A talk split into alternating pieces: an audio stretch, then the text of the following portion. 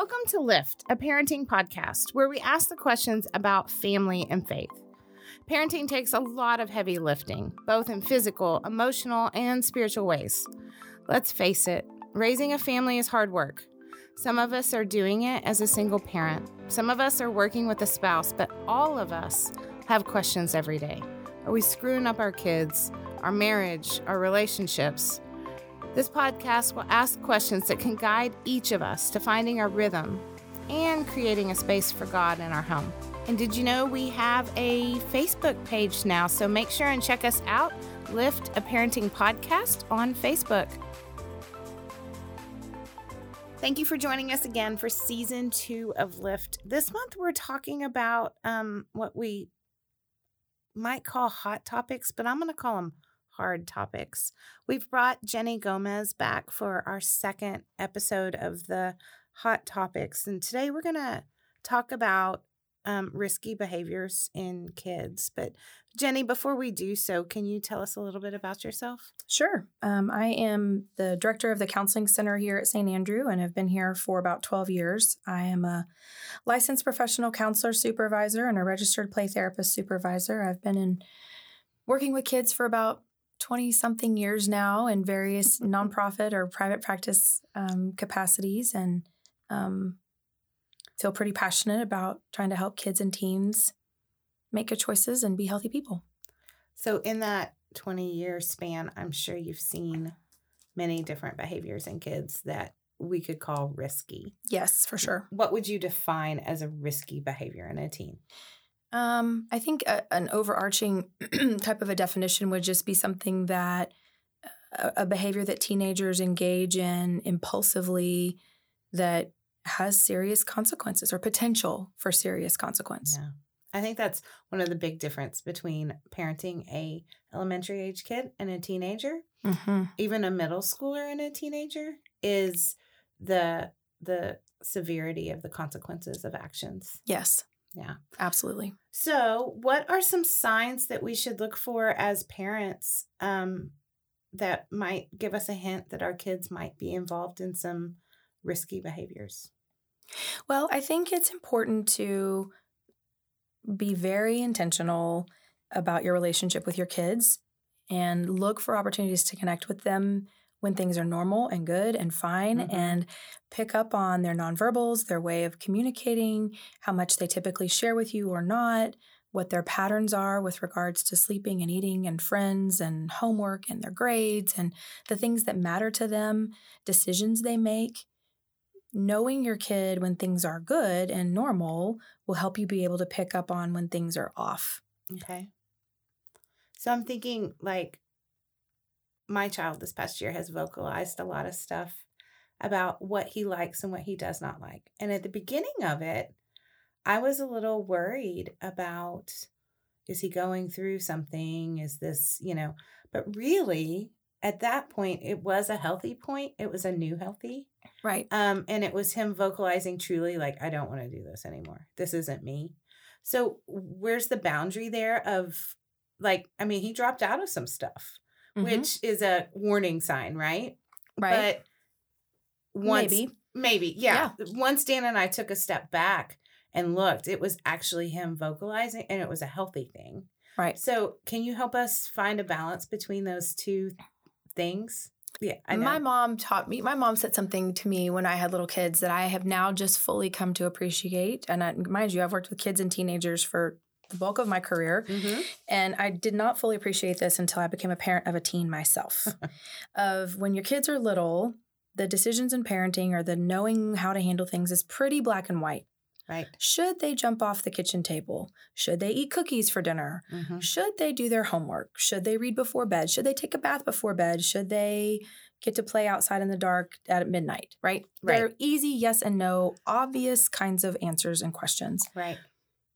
When we hit adolescence, mm-hmm. there is a ton more gray area where, as a parent, a your assessment of how your child is doing and what's going on and is this normal and okay or right. is this not there's a lot of ambiguity and gray area there. Mm-hmm. And then when you do have an issue, how to handle it and how to respond to it is a whole lot more gray than stop jumping on the couch, right? Like it's a it's there's so much more nuance and ambiguity to adolescent types of interactions and choices and how you handle things. Now there are some that are very black and white. Right. Should your child do drugs? No. That's a pretty obvious answer.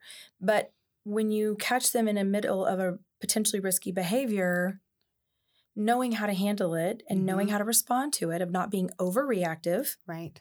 and running the risk of shutting down the communication with your child Mm-hmm. or underreacting and having them think that somehow you're okay with this and they will be more likely to repeat that behavior Right. it's a it's a case by case basis. And so in terms of assessing eh, you know my child is doing some of these things i look at all the other context around it. Okay. so if my if my child comes to me my my children competitively dance and if one of them came to me and said i'm done. I'm done with dance. I don't want anything to do with it well that would be out of the blue and bizarre mm-hmm. if it was out of the blue, if it hadn't Right. been a build up towards it. But I would then start looking at other context clues. Have we changed friends? How are our Mhm. grades? Are we sleeping? Are we sleeping? Are they acting weird to us? Have they shut down? Do they talk to us? Is have, Mhm. what else is going on?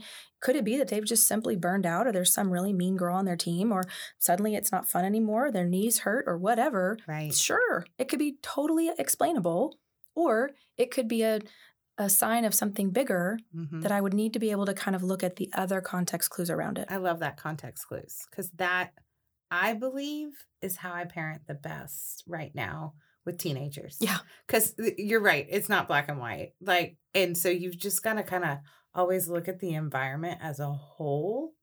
And it really helps. And for me, I'm um parenting with my husband. So we have both very different perspectives of the world. Yep. And so when both of us can come together and kind of, if we both kind of see a red flag, it's like, okay, we need to pay attention to this because Mhm. sometimes one of us will look. I mean, I always look through rose colored glasses and um, he always has his feet firmly planted on the ground. But if we both come to it, it's like, oh, wow, pay attention, Right. you know?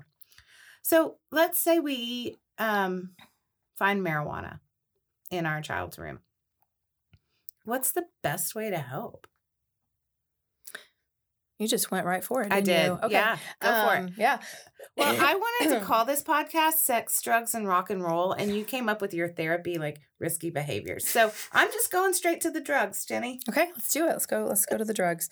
Um, I think that if you find a substance of any kind, whether Mm-hmm. it's um, an illegal drug, whether it's um, a Juul, when Mm-hmm. they're vaping, hmm or cigarettes, which they don't do as much anymore. They're much more prone to. I saw a kid vape. smoking on the way to work the other Did day. Did you really? And I That's like so said, bizarre. I said to my Did you son, check and see what kind of a?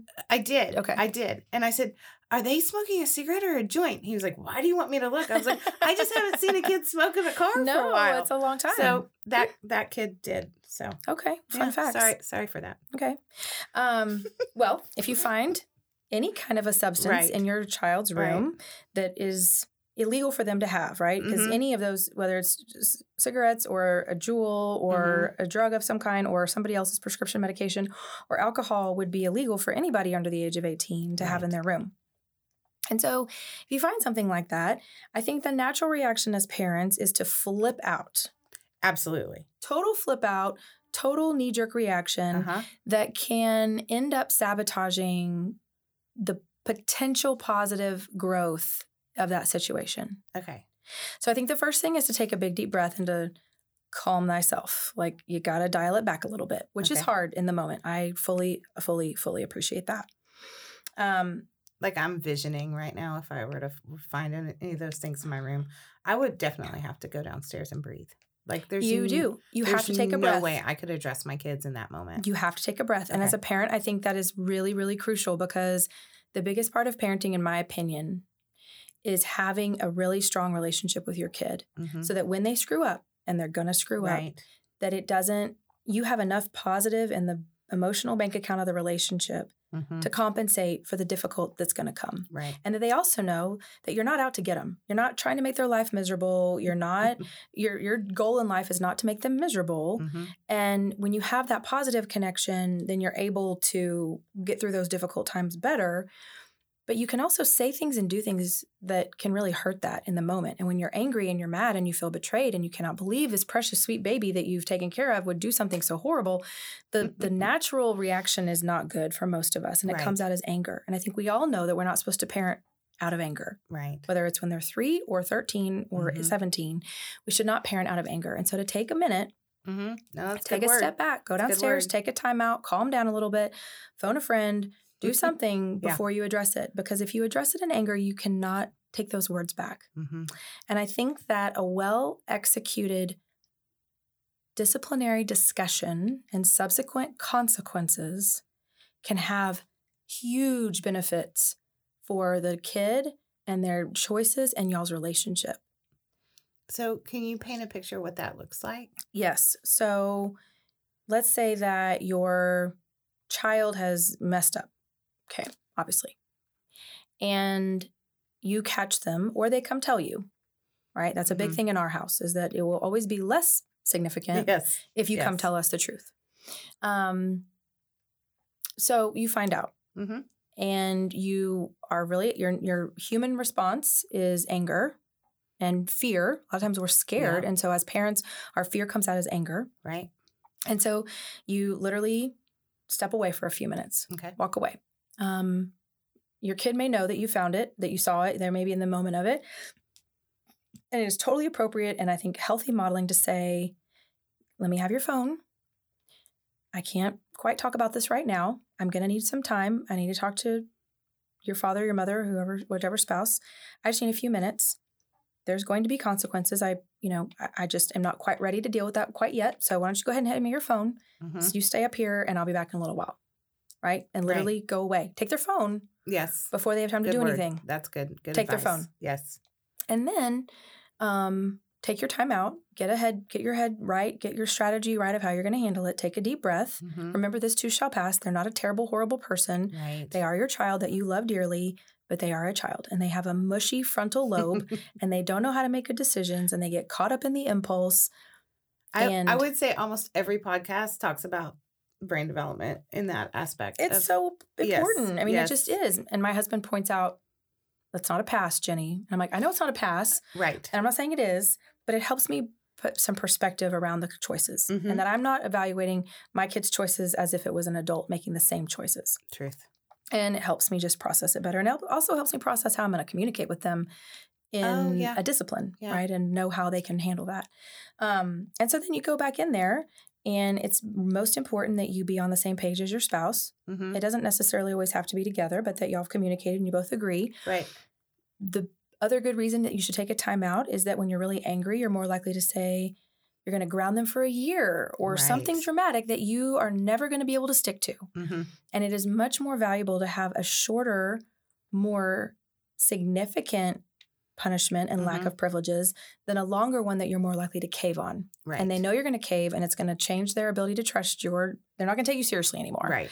So, And then the consequences are null and void. right. Then Yeah. they're like, well, whatever, they'll change their mind in a few days anyways, who cares? Right. So, it is better you're more likely to think intentionally and not just say something ridiculous Mm-hmm. when you're calm. So, what's the difference between a bad decision and an addiction? How how do you if you see a controlled substance? I mean, do you go straight to they're addicted to heroin and all the bad things or how do you breathe through that? Okay.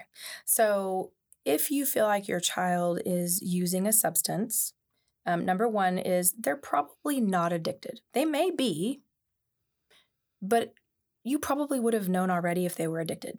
Okay, It probably would have gone on long enough that you probably would have already picked up on that. I see that.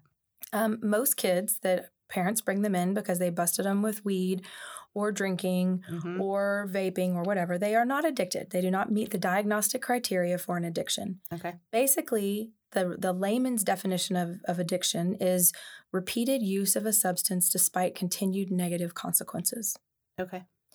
most kids use because it's cool quote unquote air quotes Mhm. um, they use at a party because quote unquote everybody's doing it Right. um, or they do it because it's usually because of their friends hmm you don't usually see kids using a substance by themselves Interesting. With the exception of maybe vaping, you do sometimes see kids that have become more addicted to that because Mhm. there's a nicotine factor. Right. But typically speaking, when you're talking about like alcohol or street drugs, hmm you're not going to usually see a full blown addiction. And so we're not really looking at throwing a kid in treatment like Right. rehab. Right. We're more looking at what do we need to do differently to help this kid get on the right path Okay. and make good choices. I like that because I think sometimes, I mean, your advice of breathing is helpful because I do think if I saw something, I might just go to this like deep, dark place of, oh my gosh, right? I would also possibly go to a deep, dark place of judging myself as a parent. If, what have I done wrong? How could Yep. I do better? Yep. um how do we breathe through that because that i think that comes that night right as you're going to bed that night and you just start thinking of how did i get here I think whenever our kids mess up, it is normal as a parent to feel embarrassed or parental shame Mm, of what did I do to contribute to this right or what did I not do to avoid this. hmm And I think that's very normal um, at all ages, but more significant when they're adolescents because, like we've said, it's a bigger, the consequence Right, is bigger and it has more tentacles and implications potentially. And so um, I think that we have to recognize that our kids are human. They have, again, mushy frontal lobes, that they are imperfect hmm and we are imperfect. And again, I have seen, I'm a big believer in resiliency. Yeah. And I look for resiliency in all kinds of situations will because you just pause and define that? Because i hear it a lot right now. I want to hear your definition of what yeah, that means. So the the definition of resiliency basically is the ability to bounce back and be stronger despite repeated exposure to stress. okay. And so there's a body of research out there. As a clinician that's been very important to my own self-care Mhm. to understand about resiliency because people don't come see me because things are great. right And the resiliency research tells us that kids and individuals who've gone through difficult times, if they are given, you know, certain protective factors in their life, tend to be stronger and more resilient than people who did not go through difficult times. right And it's the what doesn't kill you makes you stronger idea, right? I had a kid that I said that one time and they said, "Oh, Kelly Clarkson invented that." Yeah. sure Yep, let's go with that, kiddo. or maybe the Um, beatitudes yeah. uh-huh. yeah Yep. So, yes. So that's the resiliency of we can go through a tough time and be stronger. Mhm. And I think, not I think, I know that that's the case for individuals. We can go through a trial and tribulation kind of a time in our personal life. And given the right intervention and the right tools and the right direction, become stronger for it. So can our family. So can our parent child relationship. We can go through a difficult time with our child of catching them in the act of some risky behavior and parenting through it in a way that actually makes our relationship with our child stronger.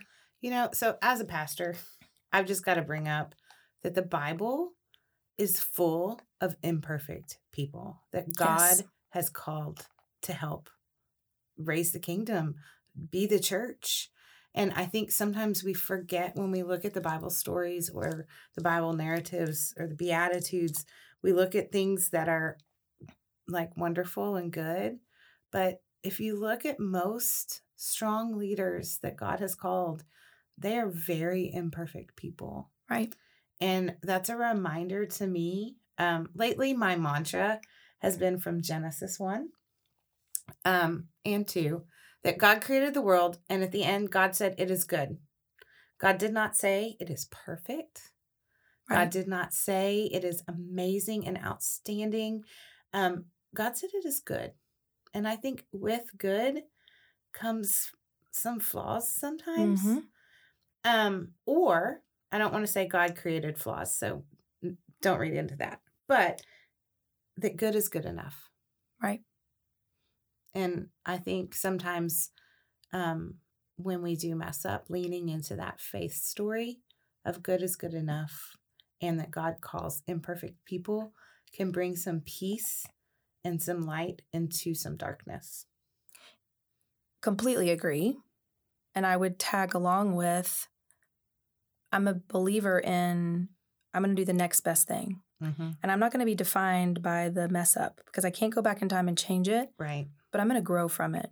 Mm-hmm. So whether it's a mess up as a parent or my child's gone through a mess up, mm-hmm. how do I, as a parent, help her be healthier and better for it? Right. How do I do a better job next time or preventatively and more proactively or however the issue is? But that we have an opportunity to not be defined by the thing that happened by what but but what we do about it yes. and how we grow through it. And so, yes, I think that good and good enough is really important, especially when it comes to parental shame. Mhm. But I'm all about like, I can't sit in that place because I can't change it. I can't do anything about what just happened other than what am I going to do better next time. next time or five minutes from now or tomorrow to, And that goes back to that resilience. yes, Yeah. yes. Yeah. So on that kind of path, right? We're moving forward. How do you rebuild trust? Because I would think both sides, right, are damaged and that trust line has been broken. How do you let your kid out of your house? How do you, you know, how do they trust you to come back and tell you something has happened again? How do how do you move forward with that? I think it is easier for kids to trust us. Okay. They tend to be more forgiving. Um, and they don't have as big of stakes in trusting us as we do of them. okay. unless we have unless there's a very unhealthy parent that maybe has done some really Right. bad things that's that would be different but that's where i go back to if we do mess up right i try Mm-hmm. really hard to go take that time out and take a break before i say something i'm going to Yep. regret later Yep. But let's say i didn't let's say i smarted off and it all just flew out of me and i was not my finest parenting moment Mhm. um I've been there. we, I have too, right? And, Right. But the the important thing again is the modeling and the relationship to go back and own it Yeah. and apologize. Yeah. I'm sorry. I was super angry and I did not handle that situation the way I would have liked Mm-hmm. to and I apologize for how I handled it. Mhm. Not apologizing for being mad at you for finding Right. marijuana in your room or Right. whatever it is other risky Right. behaviors you're doing, but I'm going to apologize for the way I handled it and I was out of line Mm-hmm. and I was it was too much and I Mhm. said some things that I don't mean and they were out of anger and I want to apologize to you and I'm really sorry. Even when we're mad at our kid and holding them accountable for consequences, it is important to do that. That's one way that our kids can trust us. Right. And we're also modeling how you do that in relationships with people Mhm. that you care about. The other part of that is um, when our kids um, mess up, Mhm. that I look for opportunities to turn it back on them versus me being bad cop, right? So Okay. the way we structure it is here are the rules and expectations. Mhm.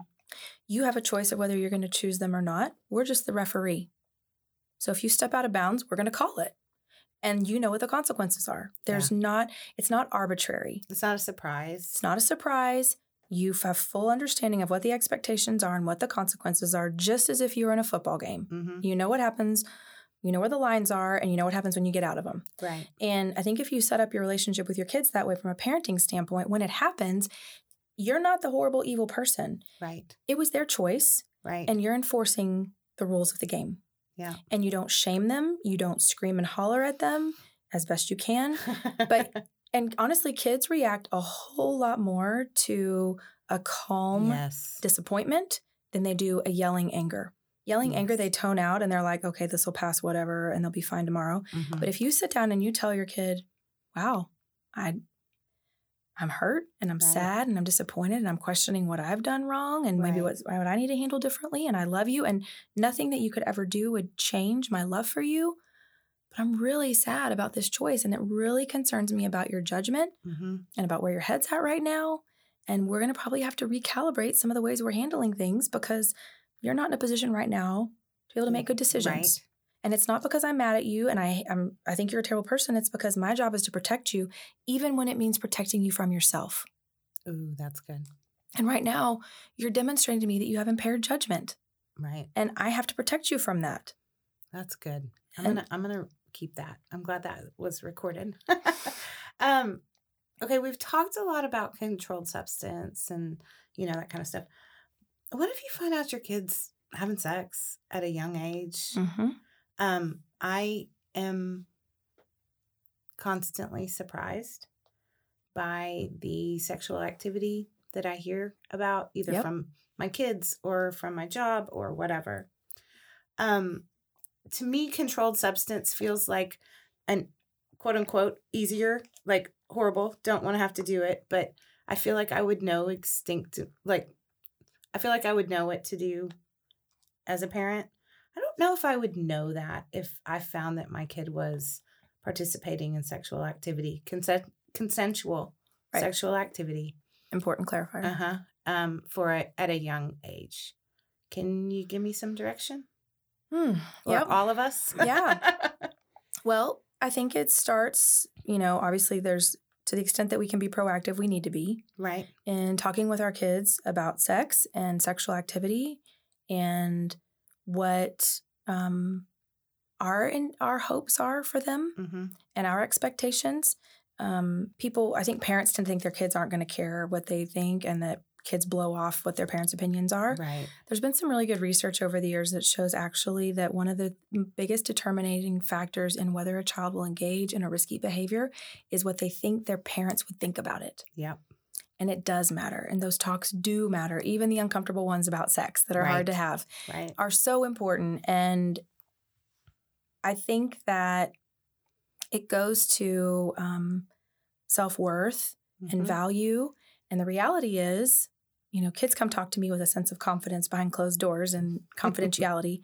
the reality is, kids are way more sexually active than they've ever been. Right. Um, they are very desensitized to sexual behavior, to sexual innuendo, to comments, to things, to words.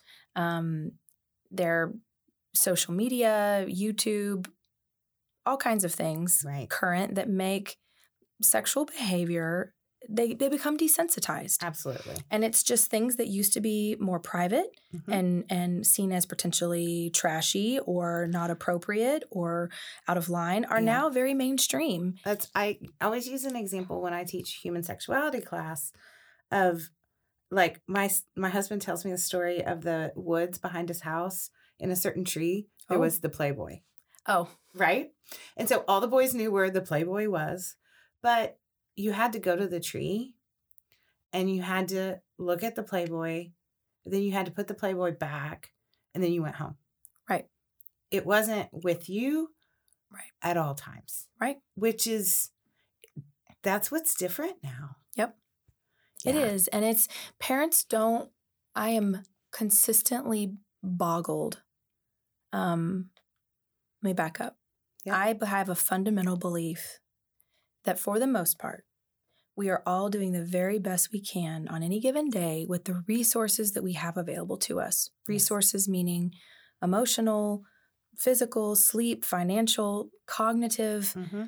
parenting, that we're doing the best we can with what we got. right That being said, I think a lot of parents struggle to realize what their kids are engaging in mm-hmm. and they look the other way. They aren't going through the kid's phone every night. They Mhm. aren't looking at all of their accounts and their friends' accounts. yes They aren't the pictures you've got to look at your kids pictures on the phone right. like Yeah. it's important You got to go in through your kid's phone and look at their friends' accounts. yes that's where you find all kinds of really horrible things. Um, because that's what, even if your kid is engaging, is not engaging in it, that's what they're being exposed to. right. If you just friend your child on a social media platform, Mhm. you're only seeing what they put out. If you go in through their phone, through their account, now you see what they're seeing all day long, every day when they have that access in their hands. Mhm.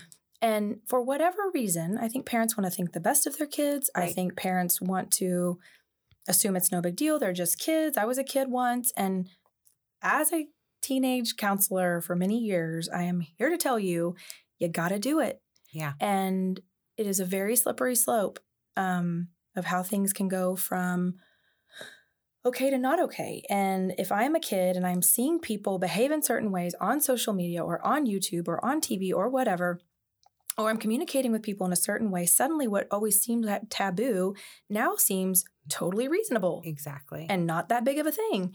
And if your parents are monitoring things, they can catch it before it gets to that that's point. what i was thinking is healthy conversation. so if you see something on the, your kid's phone that's sexually inappropriate it is a great opportunity right. to have a conversation of why that's not appropriate. You're not emotionally ready for this. You're probably not physically ready for this.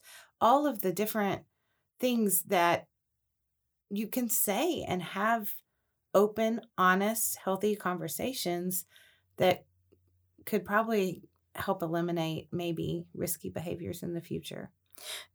Agreed. And again, I think that there's opportunities, there's teachable moments. And as Mhm. parents, I think we have to look for those teachable moments. Mhm. And I try really hard to not be the Charlie Brown teacher when Yeah. I'm talking to my kids Right. and instead put it on them. Like, help me understand what your thoughts. When you see this, help me understand what you think about that. What does that Mhm. mean to you? Like, not not being judgy, which is Mhm. hard, right? I have to mind my tone Yes. trying not to be judgy, trying not to be um, condescending or shaming, but Mhm. help me understand how that registers for you. What do you think about that? The other thing is that when kids kids are going to be very defensive of their friends, Oh yeah. Very protective of their friends, and that's very age appropriate. And so I have taken the stance, and I truly mean it. I'm not just faking it. It's very genuine, but that I when I see certain things on my kids' social media that their friends are engaging in, hmm I am deeply worried Yeah. and concerned. And I'm not going to come out and say, well, your friends are terrible people and you can never hang out with them again. My stance is, honey, I'm worried. hmm Like, I'm really worried. If that's what 12 and 13 looks like, Yeah. what is 16 and 17? what in the world, you know? And so I try to create a space where we can have those discussions about things and, co- and they can come in and go, well, what does that mean? What does that Mhm. mean? And some of the things that are asked of me between my daughters and I are quite right? out of the, you know, it's pretty funny. But um, but I want to create a space where we can talk about it. And so if if a parent finds out that their child is engaging in sexual behavior, if you have that kind of relationship, it makes it easier to deal with. hmm If you do not have that kind of relationship, it doesn't mean that you can't start now right. and take that difficult Oh, moment. Please say that again. It's never too It's late. never too late. And just because it hasn't happened yet, meaning the connection with your kid the way you wish, Mhm. when that terrible moment happens and you find something out that's upsetting about your child, start today, start then, and use that moment as you know what? I love them more than anything in the whole wide world. They are not a terrible person. They Mhm. have a mushy frontal lobe. I need to be a parent. And that doesn't mean we'll banish them and lock them in their room and scream and holler and shame them. Mhm. It means talk to them. One of our previous podcasts talked about discipline as teaching, Yes. disciple. And that That's what it has- is. That's just stayed with me. That discipline isn't it doesn't mean, you know, a spanking and timeout. Discipline means learning from something. And um again, I love that it's never too late. Um to have to start having those conversations. Yep. And and to and to have conversations even when it feels uncomfortable to just say, "Hey, Yeah. what do you think about X, Y, or Z?" Right. One of the greatest topics right now, and I'm not going to share my opinion on it, probably not, is like the Super Bowl halftime show, right. Right? Like to ask a teenager, "What are your thoughts about that?" hmm I want to know what you think. Don't put your thoughts on it first. Right. Like keep your mouth shut. One of the best things about one of the most important parts of parenting is to just listen sometimes Mhm. and to shut your mouth. Let them talk. I mean, absolutely. Car rides, walk to Sonic. Yep. It's why I'm tired these days. Is mm, for some reason after the sun goes down. That's when they get chatty. Oh my goodness! Kills me. Could you not chat at six thirty? Nope, But they nope, can't. they can't. Mm-mm.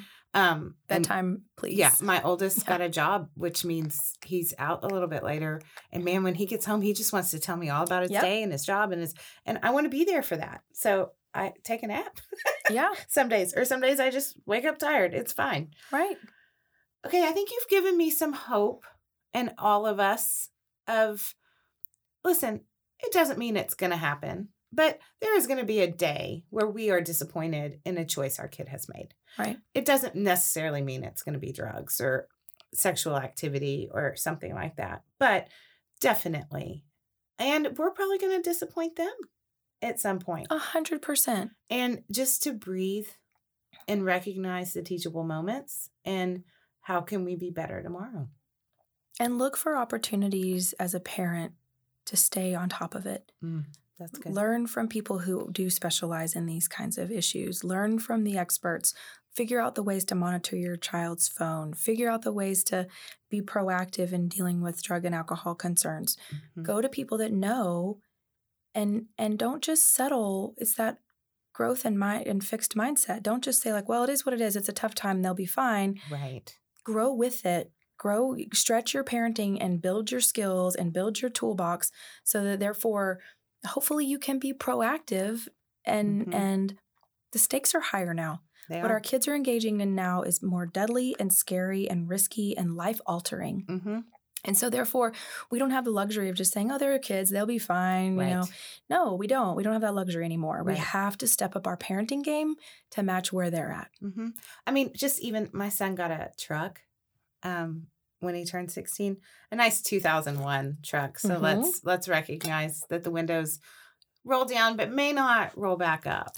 Okay. Um, but it's it's a great first car, and um, and I bought it for a church member. So if you're listening, thanks. but if he he took his brother and a friend in the back of the bed of the truck. And um, Dan and I had not set that expectation that it, that wasn't okay. Like Right. we just assumed that his mushy frontal lobe would know that that's not okay, which is a bad assumption. Um, but he he goes, I have seen pictures of in the photo album of Yeah. you riding in the back of Pops, my dad's truck. I was like, yeah, For sure. we've learned that that was a bad idea. And so, just so you know, today I'm a little angry that you made that decision. But if it happens again, there's no more truck. Right. Right. Um, I wanted to take the truck away immediately and then just lock them both in a room and you know keep them safe forever. Right. You know, feed Bubble. them. Yeah, it's great. Yeah. Um, until like one day I want them to get married and they've lived in a room for 20 years and it's a bit awkward. Might be weird. Yeah. But again, it's what we've learned. Yeah. You know, that's why I tell that story is not um we've we've we know better. And we have to go and grow from that. We have to grow and we have to utilize the resources that are available to us. Mhm. And we live in a scary time. Mm-hmm. It is a scary time to be a parent. And we have to utilize the resources that that exist. Right. It's why random drug testing and random vape testing happens in my home. It's Same. why we read phones every night. It's Same. why we know all the friends. It's why we there's certain friends we you know, we love and we hope are well, but my kids aren't going to spend the night at their house, right? Right. Because I just don't feel that that's safe. I mean, it's a full-time job. Yes. And because the stakes are higher and it is a difficult time, but I have to utilize the resources that are available in terms of experts and research and ways to do it and technology to monitor phones, whatever. Yes. We we have to do those things. And if if everybody could kind of if all the parents we could all kind of band together, it would make it so much easier. I had it would. one of our youth staff asked me one of the smartest questions I've had in a long time and said, you know, we work with these kids all the time, but what's the hardest part of parenting Mhm. a teenager? And it took me by surprise. I thought it was a really good question. And my response was, after I thought about it for a little bit, my hardest challenge of parenting a teenager is the other parents. Yeah. And wishing that I could help get them, give them some more resources so that we could all be more on the same page Yeah. because it's hard being the only parent who's not going to let your kid go do X, Y, or Z. Right. And a lot of times that happens. And that doesn't mean that I'm not going to be it. I- Right. I, love my kid enough to be the only parent, the only bad guy. Mhm. But it sure would be nice if we could all kind of band together. I feel like there's more of us out there. I feel like there are, but I think that it's important for us to talk about and communicate and utilize Mhm. each other as supports. And, you know, well, and we're all gonna have good days and bad days. totally. And we need each other to lift us up through that. Yep. All right. Hardest question of the podcast. If you could pick parent, child, or teen, so pick the age group first, what is one thing you wish they knew about today's topic?